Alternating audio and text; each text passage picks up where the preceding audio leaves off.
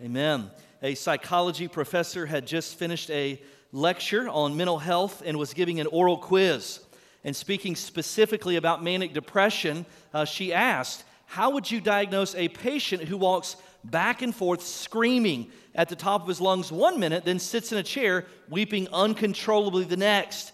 Clearly, she had stumped her students and she just sat there in total silence. They had no idea. And finally, one young man raised his hand in the back and said, a basketball coach? I thought that's a great description, right? Just a little March Madness humor. This is my favorite time of the year. High school basketball tournaments, championship week in college basketball, almost to uh, March Madness and the brackets and all of that. And so, uh, just an encouraging thing for me. So, just a little March Madness humor as we begin to deal this morning. Uh, what is a heavy subject? And uh, so, let me invite you to take your Bibles and turn to Psalm 42 for the ninth message in our The Struggle is Real series titled battling the blues. Now, I can tell you that after 15 years of teaching, uh, there are times where you get up to teach and you, you just wonder is what I'm teaching relevant today? Is it going to connect with anyone? Am I preaching and teaching where people are living? Is my theology practical? You know, does it flesh out in people's lives? And so uh, let me just take a little survey this morning to find out if what we're teaching is relevant. If you're here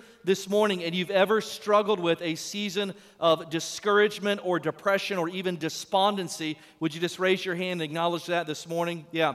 Listen, if your hand's not raised, uh, let me just newsflash no one likes you, all right?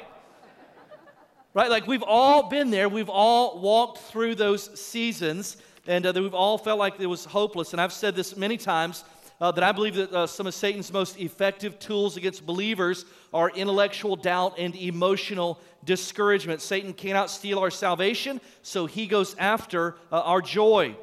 And so, one of my reading goals every year is to always read uh, Christian biographies about notable and influential Christians. I think it's a good practice because it reminds me, number one, that God works extraordinarily through ordinary people. As you read the pages of Christian biography, you realize these are people just like you and I. Sometimes we read about people in Scripture and we discount and uh, don't understand those are just normal people, but biographies help us that. But also, uh, it reminds us that uh, people in those biographies, they're people just like us. They struggled just like we struggle, and yet God still used them in incredible ways. Listen to just a brief listing of some of the giants of the faith who struggled deeply uh, with discouragement and even depression. William Carey, who was the amazing missionary pioneer, uh, suffered what one biographer called sheer black depression. He said, I could see no light, neither at the end of the tunnel or out the front door, just sheer black depression, yet God used him in an incredible way as a pioneering missionary. Uh, C.H. Spurgeon, revered as the uh, last century's greatest Baptist preacher, was so plagued by uh, discouragement depression, fatigue, and illness that in a span of pastoring 39 years, he resigned 32 times in 39 years. Uh, Martin Luther, father of the Protestant Reformation, uh, struggled deeply with depression.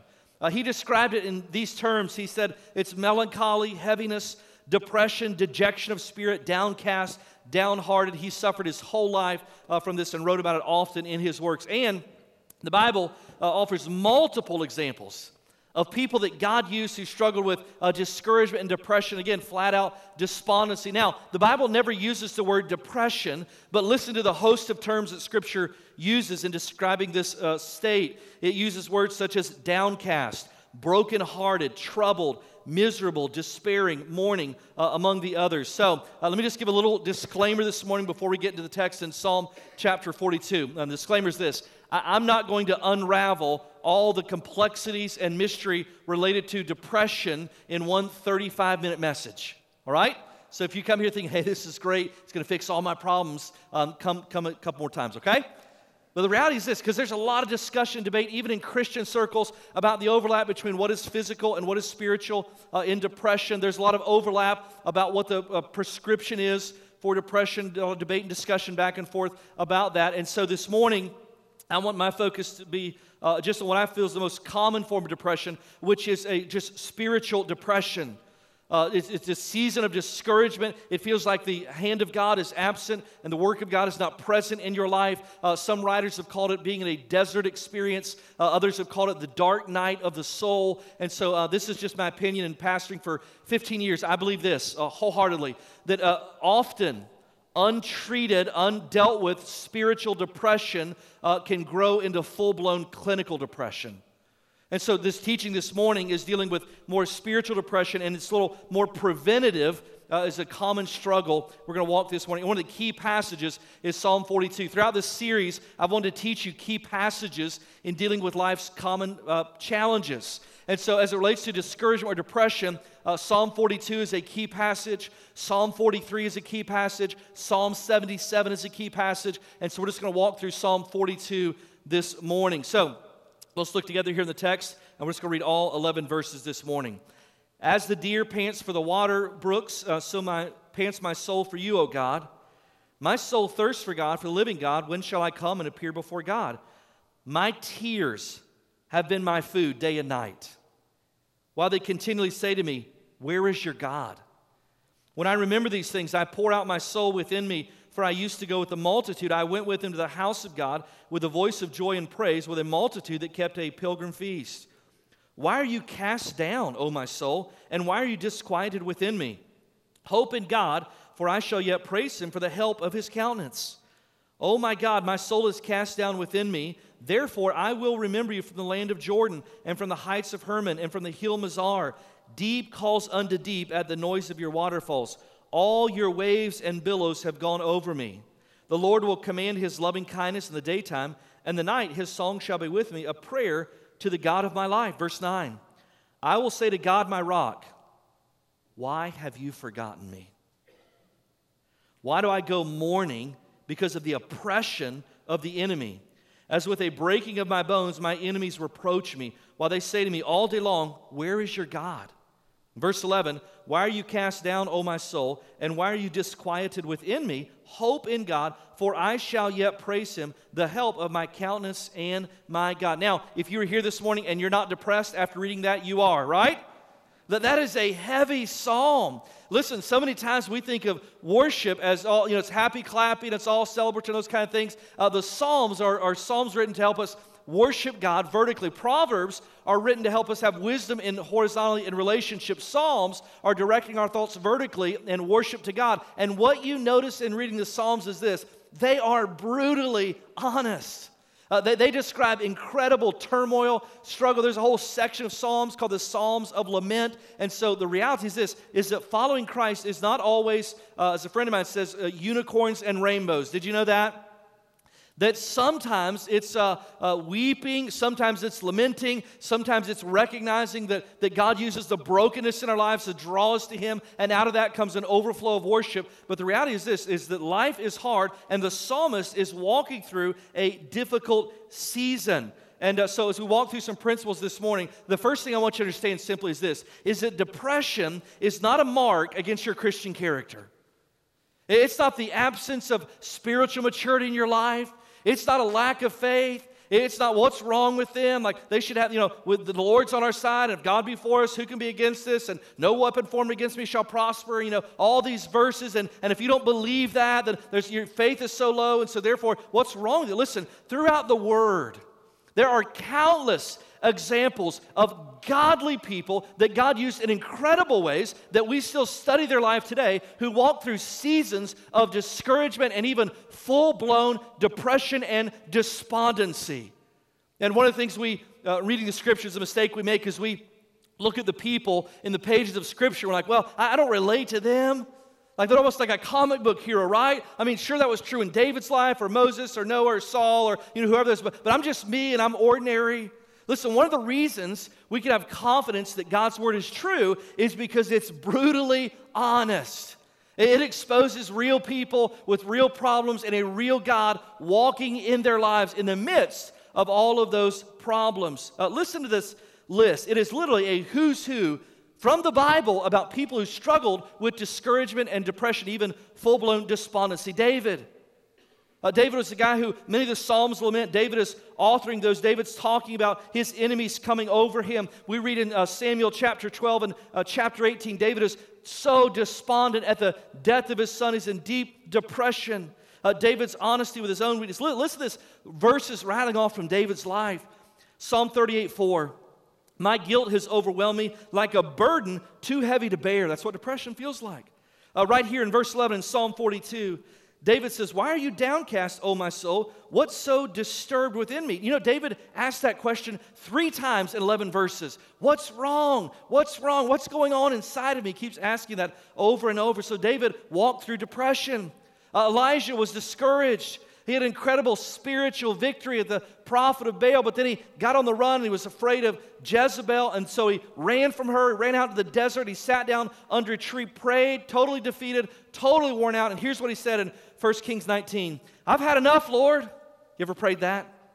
God, in case you're not aware, in case you're trying to refine me through this trial, I'm good. I've had enough. Go, go find someone else who needs help, right? He said, I've had enough, Lord. Take my life. I'm not better than my ancestors. Jonah, angry, wanted to run away, uh, finally just runs from God. God said, Hey, go preach these people. Jonah said, They're not worthy of your grace. I'm going to run. I'm going to disobey God. So God says, Hey, listen, I'll, I'll uh, settle this issue. God gets swallowed by a giant fish, spewed out again. Finally, Jonah says, Okay, okay, I get it. Uh, I'll, I'll preach, God. I'll do what you want me to do. I'll obey. And so he goes and he preaches, and an incredible revival breaks out in Nineveh.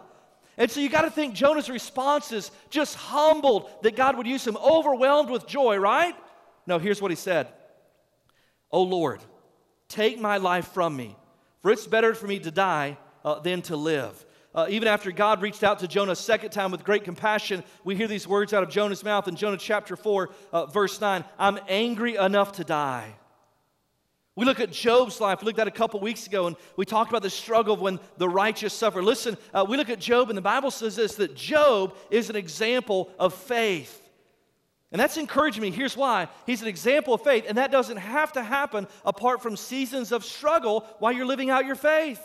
Uh, listen to some of the statements from Job's mouth. Job chapter 3, verse 11 Why did I not perish at birth and die as I came from the womb? Job 3:26, I have no peace, no quietness, and that was after I had kids, so I can't, I can't figure that out. Uh, I have no rest, only turmoil. Job chapter 10, verse 1, I loathe my very life. Therefore, I'll give free rein to my complaint and speak out in the bitterness of my soul. What's he saying there? Hey, listen, I'm miserable, and if you're around me, I'm going to make you miserable too. Job chapter 30 said this Terrors overwhelm me. My life ebbs away. Days of suffering grip me. Night pierces my bones. My gnawing pains never rest. I think the great leader Moses. Moses was grieved over the sins of his people. He walks up and has this incredible mountaintop experience, right? You all know that because you've seen Charlton Heston, you know how, right? Y'all plays out. Just this incredible encounter with God. God gives the law to protect his people. What an experience. He, he walks down the mountain, and what's he find? He finds the people involved in idol worship. This is what Moses says But now, please forgive their sin. But if not, uh, then blot me out of the book you've written. What, what book's he talking about? He's talking about the book of life. In other words, God, take, kill me. That's what he says. Kill me. Jeremiah, the prophet Jeremiah wrestled with loneliness, defeat, uh, insecurity. Jeremiah is actually known as the weeping prophet. Uh, God called him to preach, but never uh, allowed him to be married or have children. He was alone. He lived alone. He ministered alone. He was poor. He was ridiculed. He was rejected by the people that he was sent to. In the midst of it, over all that, he wrestled incredibly with depression. Listen to Jeremiah chapter 20. Cursed be the day I was born. Why did I ever come out of the womb to see trouble and sorrow and to end my days in shame? Now, if you're still not convinced, did you know this? That Jesus himself struggled with discouragement and despondency. Matter of fact, the prophet Isaiah prophesied of Jesus uh, in, in Isaiah chapter 53. He said Christ would be man of sorrows, acquainted with grief. Mark chapter 14, Jesus there uh, in the garden just bears out his soul in the place that he was in, and it said to them, My soul is deeply grieved to the point of death. Remain here and keep watching. He went a little beyond them, fell to the ground, and began to pray if that were possible, the hour might pass from him. He was saying, Abba, Father, all things are possible from you. Uh, you remove this cup from me, yet not uh, what I will, uh, but what you will. So basically, what Jesus is saying, Lord, I'm so despondent, I'm so grieved on the inside to the point of death, and ultimately, I only want to do what you want me to do. But if it's your will, if it's find someone else to walk through this, this is almost more than I can bear. So, just a quick run through Scripture, we see that some of the people that God used in great ways suffered greatly with seasons of discouragement and depression. And if God did not count it as a mark against their character to the point where they're disqualified for their, uh, His use, then guess what? That same truth is true in your life as well. And that's important to remember. Why? Because when you walk through a season, you battle unbelief. God, God can't use me. I'm so weak. I'm struggling. I'm so, you know, God, why would the world would God use me? Here, here's why. If you're listening, say amen. God does not call you to service because you are able. God calls you because He is able. And it's in the brokenness of your life that His glory shines through, and people are drawn to the glory of God, and the cracks in your life are what it displays out of. Listen, did you know this? Despite all the attempts to project strength and confidence, and I've got it all together, no one's attracted to your strength. Matter of fact, if you're a person who's always projecting how strong, how to get, listen, newsflash, no one likes you, all right? There's a depressing word, right? People are drawn to your weakness because it's in the, the frail things of life that the glory of God shines through, and people connect with that. And so God uses the weak to confound the wise, is what Scripture says. You may be thinking, why would God do something great through someone as emotionally as weak as me? Because it's in your weakness Christ is made attractive. And if you've never experienced weakness, then guess what? You'll never know the strength of God flowing through your life in other people. And so uh, I want to look at some practical things uh, for battling the blues uh, from this psalm. I don't want to be simplistic to uh, address a complex issue, but I do want to be practical and give you some things, to, some hooks to hang truth on this morning. So, number one, uh, just come to the place, battle against unbelief, that if you walk through a season of discouragement, depression, it's not a mark against your Christian character. God has always used broken people to accomplish His will all throughout history and all throughout Scripture, over and over and over. Just rattle through a list. Here's the second thing I want you to see in the psalm is this. But when you want to grow out of that or be delivered from that, what, what do I have to do practically speaking? Well, number one, you've got to identify uh, contributing factors. Identify contributing factors. Now, listen, I'm going to wade into an area this morning there's a lot of controversy about, there's a lot of uneasiness about as it relates to depression and the realm of uh, Christian teaching. I'm not doing it to be controversial, I'm doing it because it's a question that I have had asked me over and over and over and over. And so that means it's an area where people are hungry for God's wisdom. And the question this morning, controversy, is related to the debate as to whether or not a Christian should take medicine for depression. I mean, after all, uh, shouldn't we just pray more and ask God to heal us? Uh, should we just read our Bible more? Should we just memorize you know, more scripture? Uh, why, why take something to treat the body if the issue is in my heart? And so, those are honest and fair questions. And so, I want to uh, read to you a blog post that uh, I quoted about four and a half years ago. And some of you may have heard this, but one of the things that depresses me is I've learned is that not everyone listens to my sermons over and over and over. I, I can't understand that, right? But about four years ago, in the book of Philippians, there's an incredible passage in Philippians on anxiety. And in that message, four and a half years ago, I quoted a blog post. And I, I want to share it again in case you weren't here, again, in case you haven't memorized it. But it was written to Dr. Russell Moore, theologian, author, uh, head of the Christian Ethics and Religious Liberty Committee. Uh, here, here's what it said the title was this Is it right for a Christian to take antidepressants? And so here's what this person wrote in to Dr. Moore. They said, Dear Dr. Moore, not long ago, my doctor prescribed me as having a relatively mild form of depression. He put me on an antidepressant. I hate the side effects, and I don't like the way it makes me feel, but maybe I'll get used to it. My biggest struggle is whether it's right to be on these at all. And Here's a question If I have the Holy Spirit, why do I need this medicine? Is it ethical for a Christian to take drugs like this? And they signed their name, I love this, dazed and confused. Here's his response. Listen, it's a little lengthy, but it's so, so good, so stay with me, all right? Here's what he responds He says, Dear Dazed, uh, most of the antidepressants you see advertised on television don't fix something as much as they alleviate symptoms. He said they re- rework levels of serotonin or dopamine reception, for instance, so that a person doesn't experience the same level of sadness or dullness or hopelessness. Often, even when depression or anxiety is rooted in non physiological reasons, that person is so far gone emotionally that medication is necessary to start working on the root issues. But remember, for most people, there is no drug that will bring about a flourishing heart. What the drug is meant to do is numb the person to the pain of depression and anxiety. Numbing, as part of the overall plan, uh, can be a good thing. When I have a toothache, I want my dentist to give me an anesthetic so I don't feel that throbbing anymore. Listen, would you not be anxious if you walked in the dentist and said, hey, you're going to have a root canal? Great. Um, here's a stick to bite down on, right? No. Gas me up, bro, right? Get me stoned before you drill in there. Okay?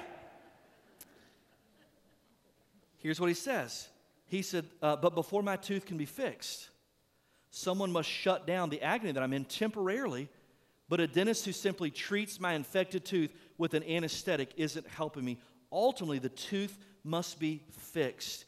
So he says, don't medicalize that anxiety, rehearse the gospel you've embraced, and pray alone and with others and seek the kind of counsel that can bring about the necessary life change to cope with whatever seems so hopelessness right now. So here's, here's what Dr. Moore's saying, and, and I completely agree with.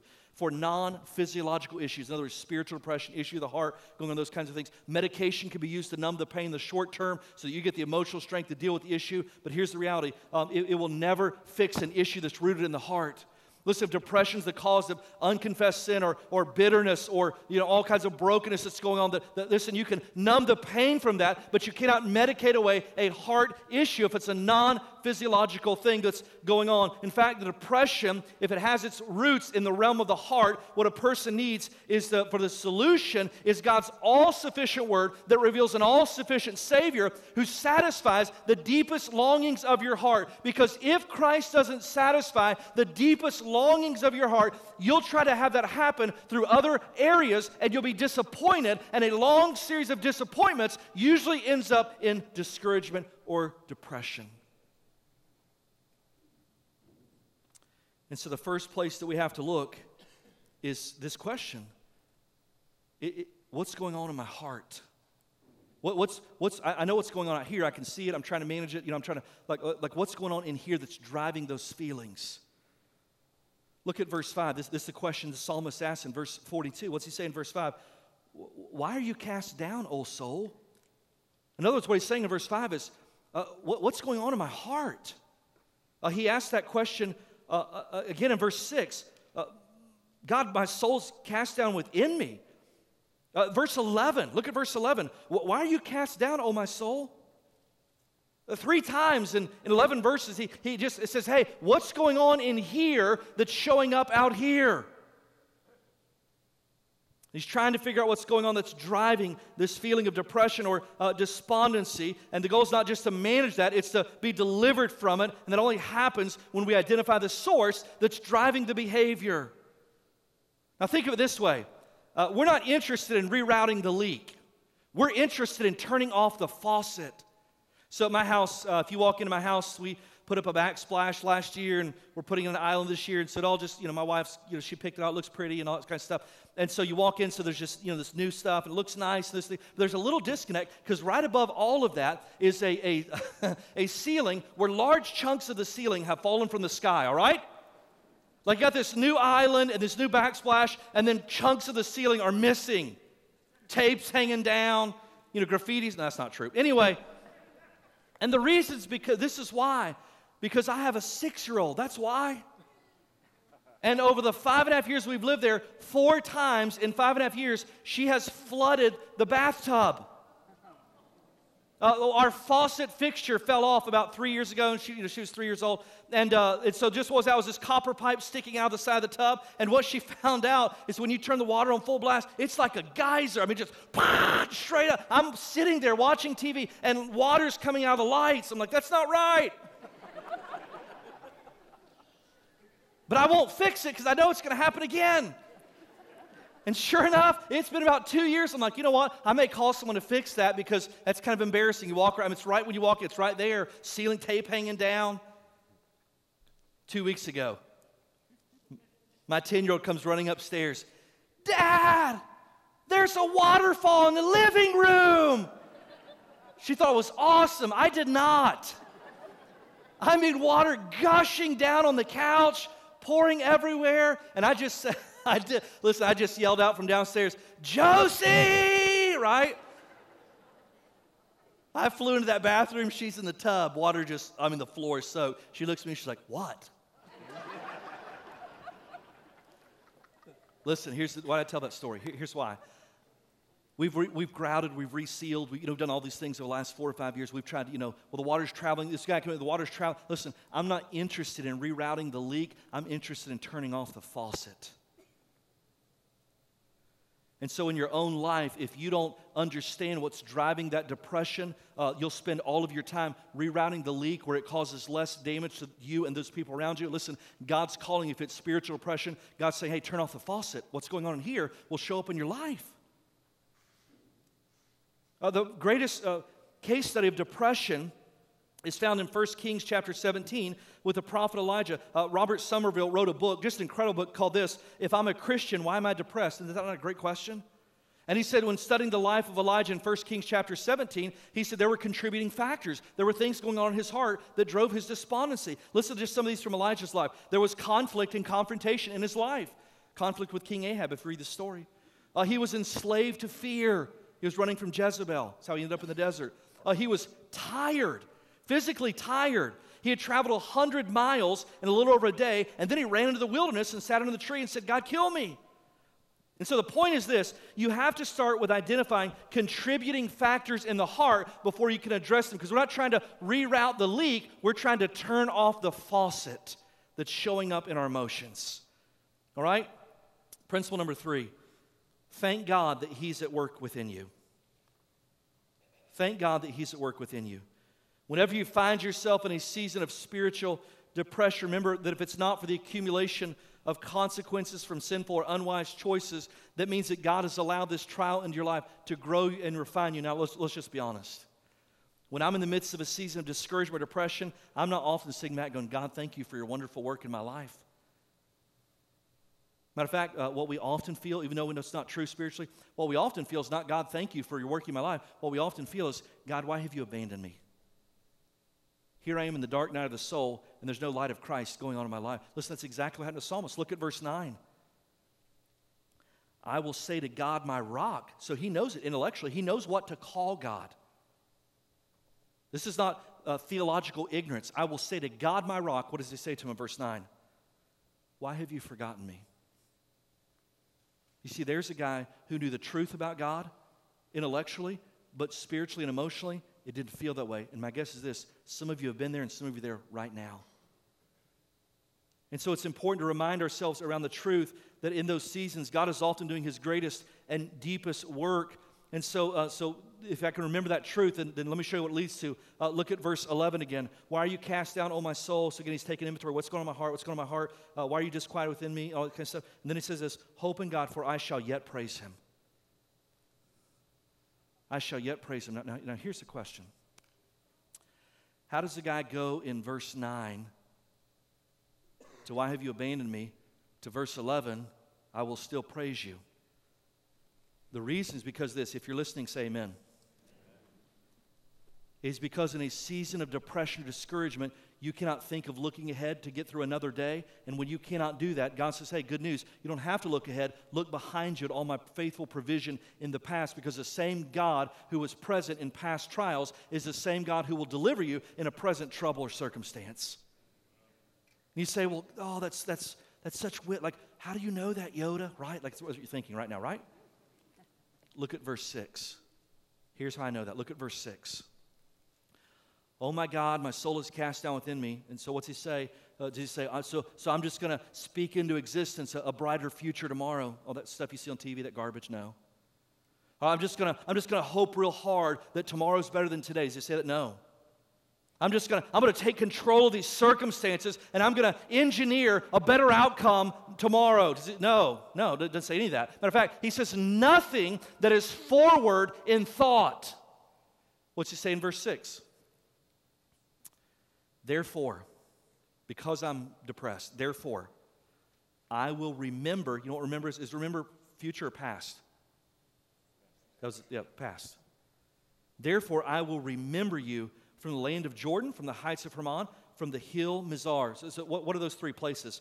It's a reminder of God's uh, past provision and faithfulness in the midst of challenging seasons. Listen, Jordan was a reminder where God dried up the rivers so the tribes of Israel could inherit the promised land. Uh, the land of Hermonites is where God gave people uh, victory over the kings of the land. Uh, the, the happened on Hill Mizar, that's near Mount Sinai, where God gave the law to his people because he loved them and wanted to protect them. So, so the psalmist says, hey, listen, when I cannot look ahead a, another day, there's no light at the end of the tunnel, I, I cannot imagine tomorrow being better than today. Woe is me. He said, so I look backwards and was reminded of all the times of your past faithfulness in Jordan and land of Hermonites and the Hill Mizar. And God, you are faithful. And just as you are faithful then, you will be faithful now. And so when you're struggling and you can't see forward, here's the good news God says, don't look backwards.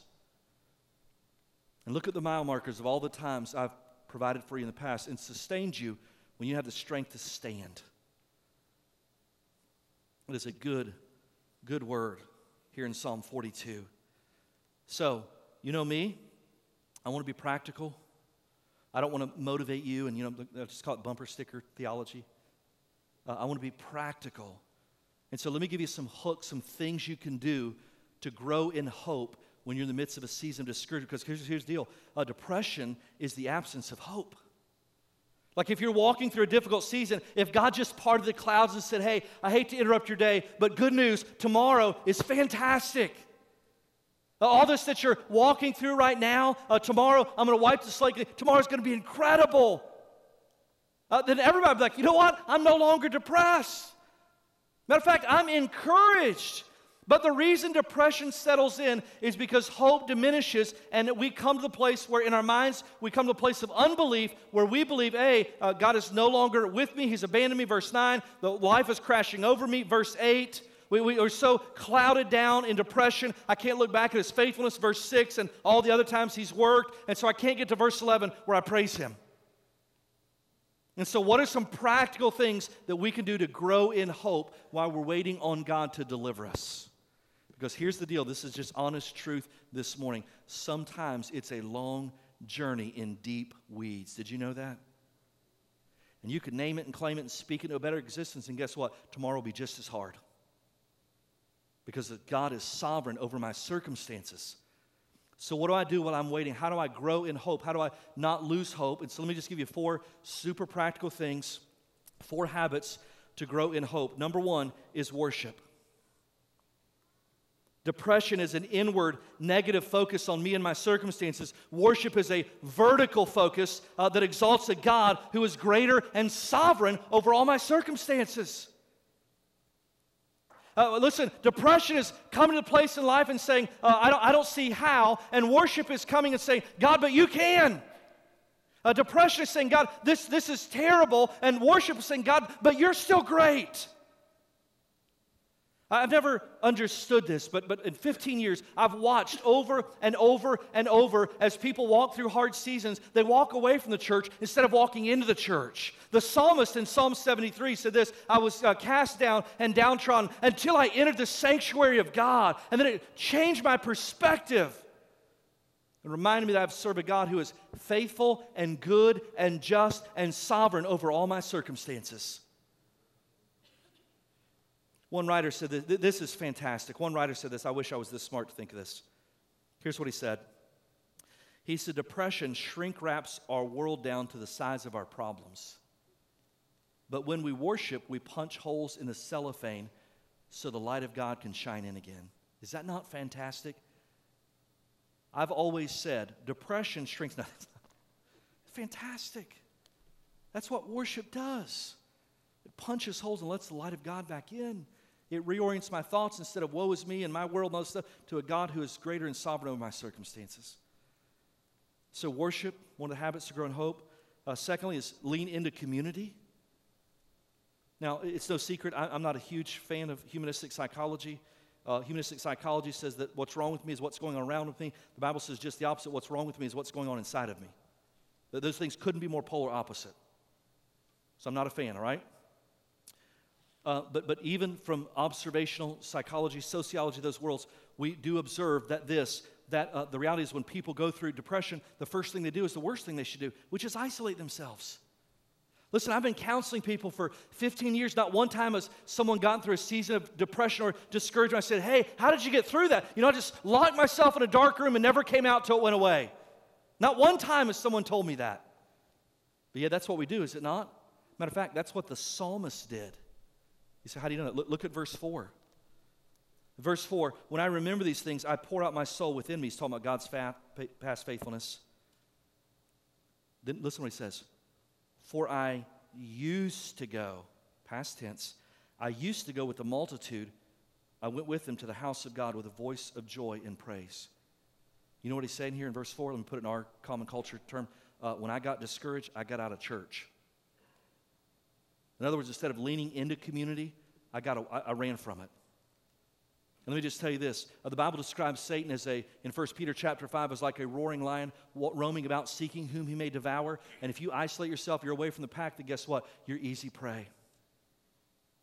Lean into community. Let people speak objectively into your uh, situation you're walking through. Uh, find, be around those who uh, rejoice when you rejoice and weep when you weep. Romans chapter 12, verse 15. Be with those when you're too you're, you're so weak you can't even stand anymore. Uh, Galatians chapter 6, verse 2 says, Let other people bear up your burdens. Lean into community. What else do we do? We worship, we lean into community. Uh, the third thing that we do is uh, we get into uh, get counseling. We get counseling.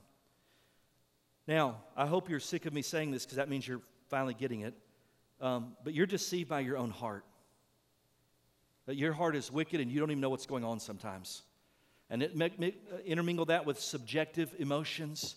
And sometimes you, your heart can turn you so upside down so fast that you're no longer objective about your situation.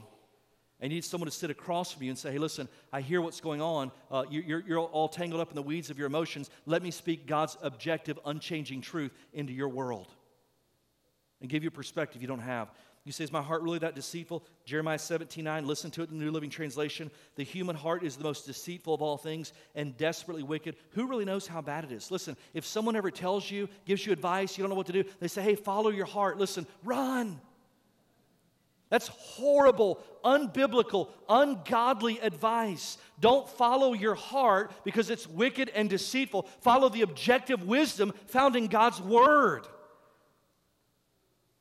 So I don't like the word counseling. Well, listen, then confess your pride and call it what it is discipleship. One person sharing with another person how God's word and this, uh, Christ can make a difference in their life.